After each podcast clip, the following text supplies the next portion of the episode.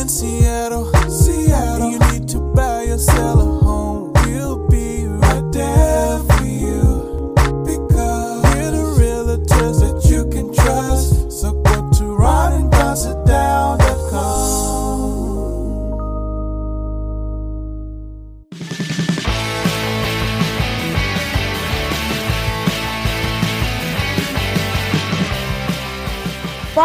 Follow on the social media platforms. Just search for Ron Upshaw or Don O'Neill. Hey, you guys, what's going on? Welcome to episode 393 now of the Ron and Don Show. Yeah, we are back. We are pumped to be back. And of course, we are live from the Les Schwab studios. What is up, Ron and Don Nation? Hey, coming up on the Ron and Don Show, we got to tell you about a house that we just took down and we went up against an all cash offer. How do you go up against an all cash offer and win? Hang on, because I'm going to tell you. And if you're a real estate agent or you've hired a real estate agent, you're going to want to make sure they do these three things. And if you don't have a real estate agent, hey, there's a couple real estate agents that are sitting right here. I love those guys. Yeah. Uh, how can they get in touch with us? Yeah, you can email me, ron at windermere.com, or go to our website, ronanddonsitdown.com. Sign up for the Nation News. If you want to sit down, that's the way to do it. Before we get to that, though, let's get to this. Ron just came back from Costa Rica. He was doing a little diving down in Costa Rica, and I don't know about you guys, but I am very jealous about one that he's diving and two that he went to Costa Rica. In fact, uh, just last year, my son, my 11 year old son, got his diving cert, and I had promised him. In fact, we were sitting there at New Year's, we were watching the fireworks fly in Maui, just he and I. And at the stroke of midnight, we said, you know what we're going to do this year? We are going to do hard things and we're going to learn from hard things. And sometimes we'll fail doing hard things, but we're going to do hard things. And then he shared some things with me that I'll keep to me that he said that he's going to try this year. And then I shared something I'll share with you. I said, you know what? I, I get really freaked out about enclosed places, especially on airplanes. And then also, I love being in the water. I've taught water ski camps for years. I used to jump on jet skis, drive them all over the lake. The stand up kind was pretty good at it, riding those in the Columbia River. But as far as going under the water, that's always freaked me out a little bit. But I had decided this year, you know what? I'm going to go become a diver. So I just passed my test. I got a 92% on it. Uh, and I just got off the phone with my friends in Maui, Maui Dreams. And I'm going to head over there uh, May 22nd and do what Ron just did. You are a PADI certified diver. Much respect to you. Tell us about this journey of becoming a, becoming a diver. I'm kind of I'm kind of jealous, and at the same time, uh, I am uh, I am encouraged by it. I am going to be fascinated with how you navigate these waters, so to speak, because of all the stuff you just said. It does freak you out. Like, I, I'm not going to paint a rosy picture. It is bizarre. And so for me, I have uh, a very close friend that's all in a real estate uh, uh, partner of mine that we own a house together. And for when his kids reach a certain age, he says uh, it, when they do a family trip. So whenever, wherever you want to go, we'll do that trip. So for his son this year, his son said, I want to learn to scuba dive and I want to go to Costa Rica. And so I got invited to go on this trip several months ago. And part of the deal with that was to be ready to do the open water dive. So for those of you that never done this, and, and I was very apprehensive about it because I'd done one thing when I was stupid and much younger and did a mini dive in Mexico with a total like unregulated fly by night deal. And it was, it was scary and it was unsafe and I regretted doing it. Hmm. And so now, because it was you're on vacation and they say you could do it, and I did it and was like, wow, that was really stupid. I could have drowned, and people were swimming into caves and by a wreck, and I was like, that that was real. I could have died. So I, I had that in the back of my mind, and then this was like, no, we're gonna do it right.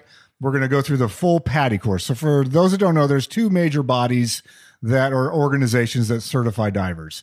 And the biggest one by far is PADI. I don't even know what it stands for, uh, but it's an international deal. It's a database that if you go through the certification standards and you get a membership and you get your card, you can then dive anywhere in the world that has a PADI diving shop. And so most of the time, you're not going to carry your air tanks on a plane with you. Yeah, it's the Professional Association of Diving Instructors, PADI. Right. So, um, uh, you know, you if you think about it, I'm going to fly to Hawaii. You wouldn't, you know, carry your own you know, diving canister with you on the plane. So you need to find a PADI person eh, wherever you're going. Uh, maybe you're going to Greece or maybe you're going to Florida, wherever you're going.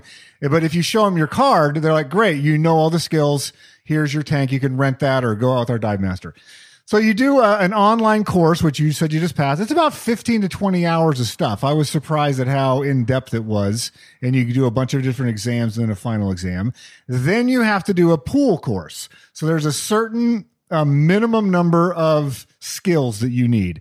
And so those skills are things like um, how to clear your mask if it fills up with water. Um, how do you clear your regulator if it popped out? So this almost happened to me. We'll get into later. Someone didn't see me and they hit me with an elbow uh, accidentally trying to grab onto the buoy line and it almost popped my regulator out. So what, what do you do when that happens? You punch, you punch that person back. Right, exactly. That's, that's in the advanced diving. We got to fight with Upshaw on the water. Yeah. So now here's the thing, and and, and uh, the, uh, this hopefully doesn't come across as braggadocious. One of the things that I like about myself, and people don't usually talk about this sort of stuff because they don't want to seem like they're bragging. I enjoy and frequently endeavor to try new things. And um, most people kind of get stuck in their ways. They do the same thing they always do. Um, I I enjoy and I'm not afraid to be a novice at stuff. And so I've taken up wood turning. I took a woodworking class. I have been building a tiny house, uh, taking this diving thing, learning some stock trading. It's like I will jump into an activity knowing that I'm probably going to really be bad at it out of the gate and see if I like it or not. And so um, I've found over the years, I thought that a lot of people would be that way. People are not that way. Uh, most people do not like to try new things. And whether that be travel or food or learning new skills, like that's something that I've prided myself on. And, and you've made comments on it over the years. So this thing to me, I was like, okay, I'm going to do this. I'm going to do it right. I'm nervous about it because if you do it wrong, you can die. So things where the outcome is possible death. Uh, that's one of the reasons why I never did mountain climbing with you. It's like, A, I don't think I would enjoy it. And B, if I mess up, dying seems like a bad outcome. and so I just didn't do that. That is a bad outcome. So I passed my test We're on the same page. past the pool phase. And by the by the way, at our pool training, there were two women that are not divers. And I even pulled our instructor aside and I said, I don't think these two would be safe in the water. Like we're on the same page. You pulled the instructor aside? Yes. Of course you did. because I didn't know if they could see everybody. There's there's two instructors. Were you in- being a tattletale? no. Okay. I was out for their safety. I was like, if this person would harm themselves. What were they? What were they doing as a non-instructor that you? Uh, they that you had saw? no body awareness. They, you know, dropped their canister. They couldn't do any of the skills. Hmm. Uh, they would panic underwater. Like it was, it was not good. Yeah. So, anyways, I passed the pool thing, and now you have to do four open water dives. Now, people in the Puget Sound, you can do it in the Puget Sound. You can go off of uh, West Seattle. They have a couple dive spots. They have one in Edmonds, and it's very cold. Uh, there's not a lot of visibility, and it is not the same as diving somewhere in the tropics. Right. So I was like, yeah, I don't want to get, I don't want to do my my four open water dives here, and so that's where we had this Costa Rica trip. And you can, if you go to a local dive shop here, you do your PADI course online, and then you can do your pool work at a local dive shop, and then they have something called a passport service. So Ron went to Costa Rica. I'm going to Maui, and the passport service because it's all under the umbrella of PADI, it allows you to do the online course, the pool, and then finish somewhere that you really love. And then uh, at that point, then you'll get your uh, you'll get your card and your certification. Yeah, so um, it was me and three other guys. We're all getting certified. Um, we found a PADI master instructor down there, uh, chartered the boat. At first, we had to pull a lot of strings to get four dives. You have to get four dives. We wanted all our dives together, and we wanted all our dives with the same dive master. And so that was uh, something that you know we cost a little bit extra, and but it was something that, that we wanted to do. So I don't know which part of it is most intriguing to you, but so that first dive, uh, my dive master name was Kike, lovely Costa Rican guy, really great diver, really good instructor. And um, he's like, "Hey, I know you guys are excited. We're gonna do a little bit of a. I'm gonna take you around and show you some stuff for your first dive, uh, and then we'll go through the skills at the end because obviously you're on one tank. There's a limited amount of oxygen that you have or air, and so um, and here's the thing to me, and I thought about you because you go in, and as you're going down, you know you learn this in the course. It's one thing to learn in a course, another thing to be in the ocean. A, it's salt water. You jump in as you're going down. You really, your ears clog up, your sinuses clog up. You have to clear all. There's a, a hundred things you're trying to remember. It's like don't breathe too heavily. Check your buoyancy. Check out your psi. Clear your nose. Don't make forget sure to you're mad. Don't forget to breathe. Yeah. Don't hold your breath. Like all these things uh, you're going through. It's like what are the three skills we're going to cover? So uh, we're going down, and I'm trying to remember all of these things. And I'm also trying to be like I need to stay close to my group. Um, you can't really see like normally because your mask sort of restricts your vision, your peripheral vision. So I'm going through all of that stuff. I'm trying to clear my nose. Some water's getting in my mask. Like it's a whole deal. So we finally get down to about 45, 50 feet, which doesn't seem like a lot. You go, oh, I could throw a football hundreds of feet. When it's 50 feet underwater, it's a lot. Did you think of my son at all and go, wow, Don's son at 11 years old has been this far down in the Puget Sound? being young is actually an asset because they don't have the same caution that we do. Yeah. Like the 17 year old was all over the yard because he just doesn't, which is swimming around, like, fearless. swimming around like Flipper. He's fearless and he was great. So we get down there and we start to swim around and I'm sort of getting again I'm still I'm I'm anxious I'm not comfortable um and by nobody's fault but just my own thing being a guy in his 50s learning a skill where I could die. So it's like I'm I'm I'm I'm trying to figure it out, trying to do all my skills. Uh, you know me, it's like if I do something, I want to be the best at it. So I was like, I want to use the least amount of air and do all that. Like I want all my skills to be perfect and get it on the first try and not have to slow anybody else down and all these things.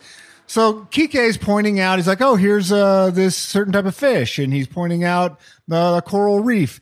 And we come around this big rock. And again, something you don't experience in the pool. Pool, you can see everything. You know where the ladder is. You're not swimming around rocks. We come around this rock formation, and I'm kind of like third in line. And so I'm just, you know, there's a lot of bubbles in front of me, and people's flippers are in front of me. And so I come around this corner. There is a school of white tip sharks chilling out in this little cove. And the largest of width, and I, I don't want to like be hyperbolic here. The smallest was about five feet long. The largest was easily 10, probably more like 12 feet long. I don't want to blow it out of proportion, say it was Jaws. He, he couldn't have eaten my torso in a mouth bite, but my arm could have fit in that guy's mouth easy. and so it, it, if you just think of, so the, the length of, of, of a sedan, that's how long this white tip shark is. It's not a great white, but it looks like a great white. So it's got the same structure, the same sort of uh, similar type of mouth, but not the big teeth in there. Yeah. Um, if you if you didn't know that it was not a great white, you would think it was a great white. Did your dive master say that you're going to be swimming by a den of sharks? He said there's a possibility, but like when you're up on the the surface, you don't know what's down there. So he's like sometimes He knows what's down. there. sometimes there could be sharks in this this area. That's what he said. Uh, and so I came around, and again, you're 50 feet underwater. Yeah. And so, uh, can I say on the podcast that I nearly pooped my pants? Like it was, I was, I, am pooping my pants over here as li- listening to it. and so now here's the thing. You can uh, do, do this for like if you put your your put your two index fingers in between your molar teeth and kind of bite down a little bit, and, and now try to swallow while that's in place. yeah, it's hard. So like I and you're trying to breathe. So you have this mouthpiece regulator in, and I want to be like, "Holy crap, that's a shark!" Yeah. Uh, and then you sort of need to. My mouth sort of went dry, and I need to swallow, and you can't really swallow because this regulator's in there. And I was like, "Holy crap!" Now here's the entire thing, and I'll wrap this up because I know the segment's going long. The entire four dives are desensitizing you to panic. You really go into your own psyche, or at least I did. And I talked to Kike about this, and he's like, You'd be surprised at how many really put together people absolutely panic. Yeah. And they try to take you down not too deep that if you freak out and just swim to the surface, that you're not going to get the bends and you're not going to have a medical issue. It could happen, but it's it's it's a low probability. So you're down there, you want to everything in me was saying to get out. Everything in me is like this is not natural. This is dangerous. You need to f- fight or flight. The flight instinct kicks in hard. And you have to calm yourself, or I did, and go, okay, I trained for this. I know what to do. This is part of being a diver. And you, you just need to settle down. And you can't just go, you know, because you're on a one tank. If you use up all your oxygen, everybody's dive ends early. Uh, you just don't go off on your own. So I wanted to protect everybody else's investment in their time. So you need to like settle down, go inside of yourself and your own ability, recognize what's happening, and then persevere. Because and then it's one test like that after the next. You have to take your regulator all the way out of your mouth, let it go, and bring it back. While you're at the bottom, your knees are on the bottom, you're 60 feet down. That's terrifying. You have to take your mask all the way off your head, close your eyes, put it back on, clear the mask at 60 feet. It's completely unnatural. So there's all of these skills. You have to take your entire gear set off. It's called a BCD. Have to take the entire thing off while you're on the bottom of the ocean and then put it back on, which is not intuitive at all. And so there's these series of skills you have to do, and your brain is saying, flee, flee, flee. Like this is not where you're you are in danger. Uh, the red lights are flashing, and you are in danger because in, under any other circumstance, you would drown. And so, like your brain is hardwired to know that you're 50 feet down, and this is not natural. So, so we know you said that that because you guys were swimming with one of our friends' sons, and you said so when you guys talked about this on the boat, and then you were swimming with two other gentlemen that I know that that are around fifty as well. Were they experiencing the same fight or flight that you were, or or did everybody handle it differently, or feel Everyone about handles it a little bit differently. Yeah. But yeah, if you're not experiencing some anxiety, uh, and I, I would say 90 plus percent of people are going to have some anxiety. The 17 year old was just a natural. Our, our, our Kike was like, that boy belongs to the sea. Like he was really, it was really stunning to watch him dive. But for most people, I, I, there was another group that we saw where a guy was so out of it that he couldn't see. He was running into other people. Hmm. Like he tunnel vision, panic. Like you literally, he was just bumping into stuff. Hmm. Uh, and so, yeah, I'm going to be interested to see how you do it. And I don't want to freak you out. I think you'll do great. You you are going to have moments No, I, where you you have to overcome severe uh, urge to get out. Yeah, and I and I think it's important. Like I remember uh, climbing Rainier, and there's 24 of us that were going to climb, and you go to climbing school before you you climb Rainier, and they say that every year 10,000 people try, 3,000 people make it, 12 people die on the mountain on average, and a lot of times it could be snowshoeing, carrying gear up through Camp Muir. Not a lot of people die when they when they go from Muir up to four four eleven, yeah, fourteen thousand four eleven. But you're climbing up on a glacier with cleavers, which are rock formations. And the thing that they can't prepare you for, you can do all the training in the world. The thing they can't prepare you for is the first time you get on one of these ladders and you look down and it's bottomless at 1.30 in the morning. Or you get on a snow bridge and if you step six inches backwards, you're falling off that bridge into a crevasse, and that might be it. And you might take your whole rope team with you. So it was interesting because when we were doing our, our climbing school at a lower portion of the mountain, that's when the instructors kind of decide who they think is going to make it and who is not. And it was really the cocky people that could ski really well and they were really fit. Those are all the ones that got turned around first. In fact, they had picked me to be turned around because they're like, yeah, you're a super fit guy. He's going to get turned around.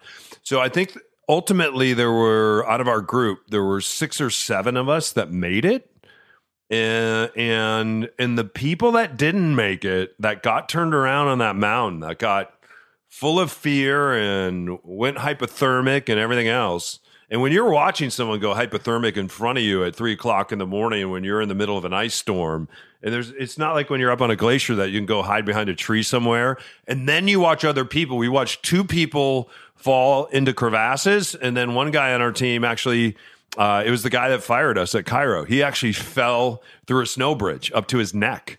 Uh, and his rope team and our guide had to pull him out. So, so, so when you see that the fight or flight mechanism, I know exactly what you're talking about, and you really in those moments have to self soothe, and then you just have to make decisions. You just, you just there's feelings and there's facts and you just have to let the fact part of your brain take over and you just have to sit there and you and, and you have to continue to make good decisions because if you start making bad decisions uh, the next thing you know you're either headed to the surface or you're heading down that mountain uh, before you hit the top. We'll see you guys on the other side of this you can just tell that they uh, that they're just real genuine guys and, and care about uh, who they work with and just feel like we you know we got we got some some more friends now it truly is one of life's biggest transactions if you're downsizing upsizing or right sizing ron and don can help you buy sell or invest in real estate it all starts with a ron and don sit down Hi, I'm Ollie. Hi, I'm Emmy. Hi, I'm John Greenland. I'm Lauren Greenland. Hi, my name is uh, Anthony Kroll. Hi, I'm Gretchen. And I'm Byron. And we sat down with, with Ron and Don. Mm-hmm. They were more prepared. They paid way more attention to detail, um, and then they just came in with a with a lot more knowledge and were able to set those expectations up a lot better than um, some of the previous uh, realtors that we worked with. So I mean, I was I was extremely pleased with uh, the the entire the, the sit down, the, the experience, and and the results, of course. There was a friendship that developed, and a and, and a trust. Mm-hmm. You know, I would say a trust, and then you know we yeah. we love them. It's been a hell of a lot of fun for one thing. I see them as as friends now. I feel like they've made me feel part of this community and knowing that you know Don's just down the street is is comforting. we totally consider Ron and Don friends of ours now and we do miss working with them. It was intense there for a little bit, but it's an experience that we'll always remember and have and um, and now lifelong friends. It's the Ron and Don Nation. That's right. Don't forget, when you're ready to sit down and start your real estate journey, schedule your time with the guys at ronanddonsitdown.com.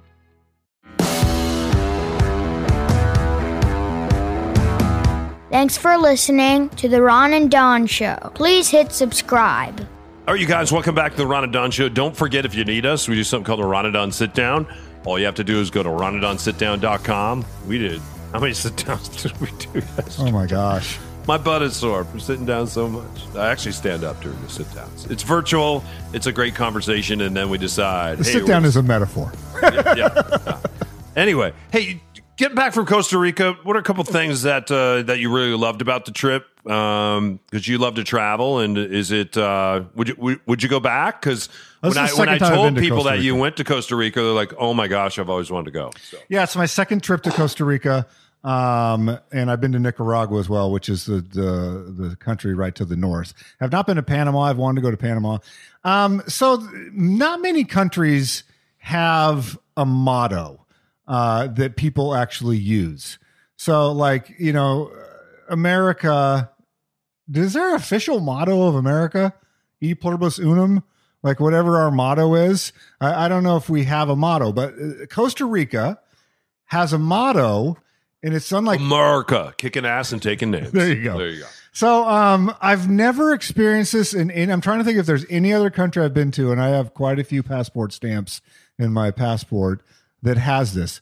So they have a phrase in Costa Rica, and the phrase is "pura vida," and so it basically me, I think, directly translated is "pure life," and that's how you that's how you get greeted that's sort of the the aloha, if you will. It's the hello and goodbye of most people, and it means that you are entering this spirit. You're you're trying to enjoy your life. You're trying to have a purity around the the the force of life, if you will. It's a little bit esoteric, but it's the only country I've ever been to that this is what they do. And the weird thing about it is that everybody does it and they buy into it. So it's not uh, like a bumper. St- You'll see it on bumper stickers, but it, and it's not like a government program says everybody has to say Pura Vida. It's an attitude that has become pervasive in Costa Rica. And so when you meet people uh, and you are going places, they're underpinning everything that you do if you're with Costa Ricans is this feeling of, of Pura Vida. And it's hard to explain because at first you're sort of like, what is what is the deal here? Like it, it almost seems like it's manufactured, if you know what I mean. Like it's oh well, I'm a tourist, and so these people are like you know laying it on because they want a tip. Or we've all been if you've traveled a bunch, you get you know that routine. Like okay, like this this guy, I'm to turn around. He's to have his hand out because he knows I'm an American and like he thinks I'm rich, and I'm to give him money. And so your first instinct is that that's what's happening, and that's not what's happening. Costa Ricans, by and large, have bought in to this Pura Vida sentiment. And so they really are enjoying the thing that they're doing in a sense. So they're trying to find pleasure in the thing they're doing. So when we went fishing or you're at the restaurant, you're talking to the bar, bartender, Minnie, uh, or uh, Enrique or Alfonso, you're, you're talking to these, these folks they're engaging with you in that spirit and it's really uh, captivating it's really fun because it's not a, a very wealthy country you're not going to see uh, huge cities with skyscrapers and business districts and you know michelin star restaurants. So and, and i enjoy those type of vacations as well. But this one we had to take a, a prop plane and land in the jungle which freaked me out because like his little teeny runway carved out of the jungle. That was bizarre. Um, but I would say if you've never been to Costa Rica, that is a it's a charming sort of Latin flavored joy of life, joie de vivre, or whatever that phrase is. That's really um, intoxicating to be around, and it makes you want to engage on that level as well. So when we did like a nature hike, and you see, uh, you know, monkeys, and you're seeing animals you've never seen before, um, your guide is having this energy with you. So that was probably the thing that I always I've I enjoyed it the last time I was there and I enjoyed it this time I was there. Yeah. What about what about the food? And then also, I've always wondered when people are traveling. Uh, did any of you guys turn on dating apps? Because I know that you were you're with some single people. And how does Bumble work in a in a place like Costa Rica? For They do have Bumble in Costa Rica. They do, So yeah. I can confirm that. Uh, and food wise, it was interesting for us because we, we stayed at a resort. Wait, you you went over the most interesting thing that I want to talk about. Back to Bumble in Costa Rica. What was that like? uh, let's just say that one of the members of our party, which was not me, uh, engaged in Bumble, and I think he went on a date in San Jose. That's awesome. So uh, Good for him. Yeah. He needed to go on. Uh, and so diet wise, uh, we stayed at a resort, and so our meals were included in this resort because it was you could not get there by car. Yeah. So we had to go Seattle to LAX, LAX to Costa Rica, prop plane, literally in the jungle. Yeah. Where I thought, and I have a video of it that I was like, we're going to crash in the jungle. Then you take a car. Then the car stops, and the driver's like, get in the boat. So then you have to, like, well, I'm in my travel clothes. I had to take off my shoes and my pants uh, to, you have to wade out into the surf and get on this boat. And then the boat takes you to the resort. Uh, and so, yeah, all of the meals were there because there's no restaurants, there's no stores. Like you're, you're literally next to the jungle in a boat. Oh, I just got an aloha. Aloha, Don. Thank you so much for uh, booking the rest of your open water dive training uh, with us here in Maui at Maui Dream. So, anyway, we'll see you guys on the other side of this.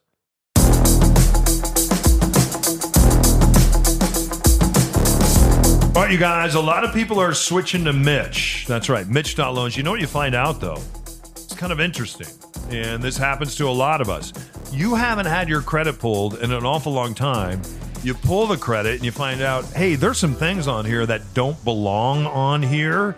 Hey, before you refinance or before you go after that loan, it's really important to get underwritten first. And then that way, if you get in a competitive real estate deal, you've already dealt with the fact that, you know what, that charge from American Express wasn't your charge. You've already dealt with your credit report. That's why, Mitch, it is so important to get underwritten, right? It gives you a lot of leverage when you get into the real estate deal. It sure is, yeah. And that credit thing is huge because we have people all the time who come and we pull their credit and there's something that they just have no idea about, right? And we have a credit credit specialist on our team. I've seen most things, but this credit specialist will go in and fix it for you and it's huge when it comes to buying later down the road. All right, he's Mitch Weeks, is the official mortgage guy of the Ron and Don Nation. You get half a percent off of your mortgage fees when you say, "Hey, I'm with Ron and Don," and you buy that new house. Go to Mitch.loans right now for more info. That's Mitch.loans, NMLS 169 1573. All right, you guys, welcome back to the Ron and Don Show. Before we want to get out, uh, before we get out of here, uh, very very busy spring in real estate in the uh, Seattle market, and we had something that happened yesterday that was kind of cool. Uh, we went up against an all cash buyer, right? Yeah, well, that part wasn't cool. The cool part is that we prevailed. Uh, we have some buyers from out of state, lovely couple, beautiful little baby, and they're like, we want to move to Seattle. These are the neighborhoods we like. This is our price point. Yeah. So anyway, believe it or not, homes in Seattle right now, when you look at list, an average home in King County is selling for 1.1 million dollars. That's an average home. And then if you can find a home somewhere between a million and two million dollars, those homes on average are selling for about 30% over, right? So you have to be ready to go 30% over. And this is what I would say to people that are going up against all cash buyers. Because a lot of times we think I'm out. I can't defeat an all cash buyer. Yes, you can. And just coach up your real estate agents to do three things. Number one, stop texting and emailing the deal get on the phone the day, two days before, and start really creating a relationship and a friendship with that other agent. Because at the end of the day, that other agent is going to steer the deal. They're going to decide who they like. They're going to decide who they think can close. And it is the agent that drives the deal. And people don't understand that. They think it's the seller or the buyer. It's the agent that is driving it. And you want to make sure that that agent picks you. They are not going to pick you if you just sit there, if you text, if you email, if you're just emailing deals and you're not getting on the phone and creating a relationship. When I called this agent and I called her four different times, she's like, nobody makes phone calls anymore. And she's an older agent and she really appreciated the fact that I was calling and have a conversation with her. The other thing that I said, I told her, I said, you know, we're not all cash buyers, but what we are is we're fully underwritten. And also, when it comes to terms, we're going to offer you better terms than anybody else is. And I said, you know what, Lisa, promise me this before you sell this house to an all cash buyer tomorrow, that you will call me, that you will tell me, and that you'll give me an opportunity an opportunity to come back to the table and make life better for your seller. And you know what she did? She promised me that. I hear agents say all the time, well, they went ahead and sold it and didn't call me and we could have done better. It's because you didn't ask that other agent to promise you. And the thing is, when an agent promises you about 100% of the time, they're going to pick up the phone and they're going to call you. And that's exactly what happened. She picked up the phone and she said, I have an all cash buyer. And Ron and I went to work with that other agent and with our sellers and with our buyers. And we said, you know what?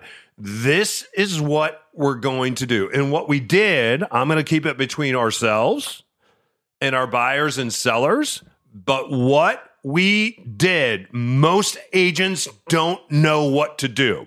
So here's a freebie create a relationship. Number two, let them know up front that you are not an all cash buyer. But number three, let them know that you are willing to sweeten the terms and then there is something imperative that you have to do. And if you want to reach out to me on Facebook, if you're an agent, I'll help you. If you're someone that's looking to buy or sell, I'll help you as well. And I'll share that information with you. I just want to be careful here because I want to be sensitive to our buyers and sellers out there when it comes to this amount of money and securing a home. So, anyway, Ron, this is amazing because our buyers are way down in California and they hadn't even seen the house here, but mom and dad had. We had gone through the house. We looked at the inspection report.